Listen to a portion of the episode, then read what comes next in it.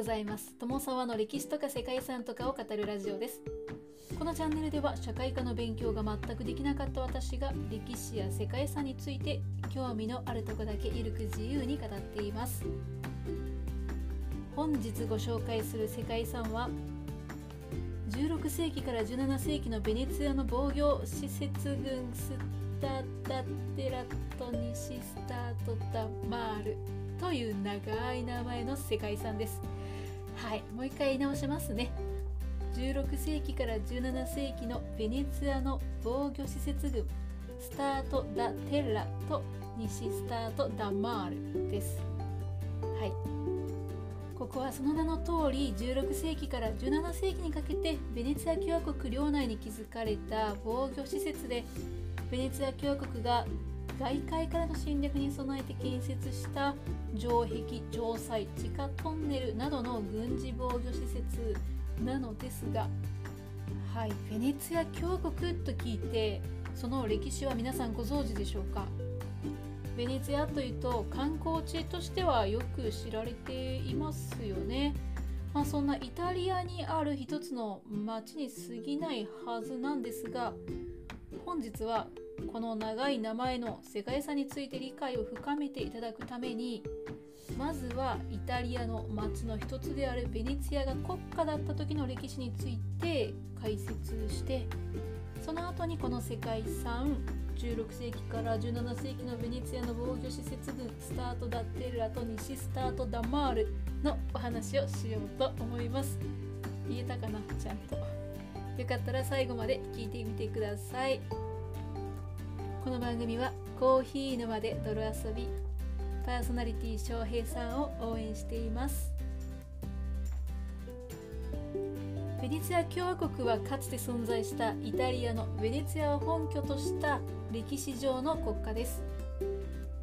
そして7世紀末から1797年まで1000年以上にわたり歴史上最も長く続いた共和国でもあるんです。ベネツィア共和国は東地中海貿易によって栄えた海洋国家でした。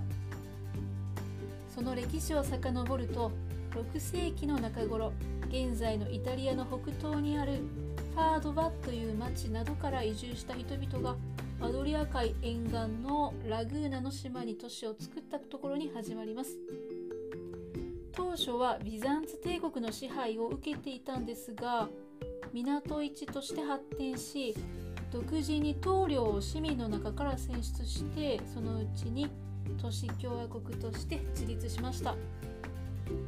ベネツィア共和国は11世紀には強力な艦隊と商船を有していてアドリア海から東地中海そして黒海の海上貿易を独占し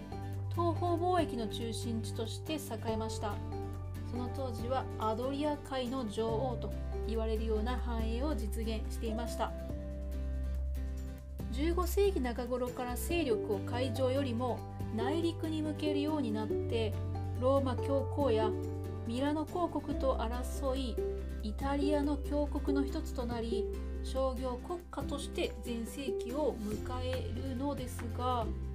16世紀に入るとオスマン帝国の進出やフランススペインのイタリア戦争の影響などで東地中海の領土と勢力圏を失ってしまって次第に衰退していきました。そして1797年にイタリアに侵攻したナポレオン率いるフランス軍とオーストリア軍との間の条約によってベネツィアはオーストリア領とされてその際にベネツィア共和国は消滅してしまいました。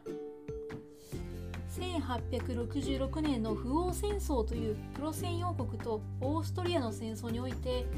イタリアがプロセンを支援してオーストリアが敗れたためその際にベネツィアは放棄されこれによってイタリアとベネツィアが併合したとそして現在に至るということですね。ということでここまでベネツィア共和国の歴史を振り返りました。そして本題の16世紀から17世紀のベネツィア防御施設群スタート・ダッテラと西スタート・ダマールですがこれはつまりですね16世紀以降の周辺の国から攻撃を受け始めたベネツィア共和国が自国を守るべく活動していた時代の移行ということになります。世界遺産に登録されているのは3カ国にまたがる6カ所の防衛施設となります。タリアからは3カ所城塞都市があります。ベルガモペスキエーラ・デル・ガルダそしてパルマーノーバですね。クロアチアからは2県ザダルの貿易システムそしてシベニクの聖ニコラ要塞。最後モンテネグロという場所に、えー、つありましてそれが城塞都市コトルという場所ですね。いずれもベネツィア共和国の陸と海の防御を果たすために築かれたものです。北はイタリアのロンバルディア地方から南は東部アドリア海沿岸に1000キロにわたって点在しています。陸の要塞は北西から来るヨーロッパ諸国から陸の領域であるスタート・ダッテラを防御し海の要塞はアドリア海からレバント地方までの交易路と港スタート・ダマールを防御するための役目を果たしていました。これらの防御施設群は両方式要塞の歴史建築かつ技術面における比類なき承認と言われています軍事オペレーションにおいて新たな火砲技術が導入されたのに対抗するためベネツィア共和国の領土内の各地に展開されていたものなんですね。ちょっと分かりにくいと思いますのでどういうことかというと15世紀になると戦争で移動式の要塞攻略用の大砲が使われ始めたんです。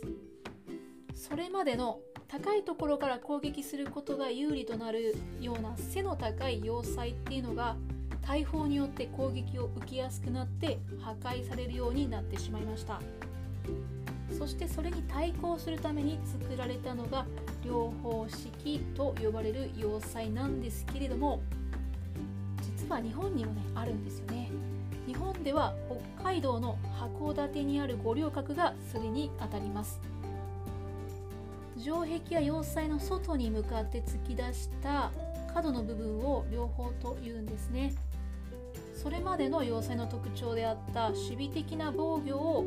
今度は攻撃的なものへと移行するためのものでもあってその形は大砲による攻撃の死角をなくすために考案され星型になりました。星型ですね。五稜郭もね星の形をしていますよね。そしてこの特徴が、まあ、特に見られているのが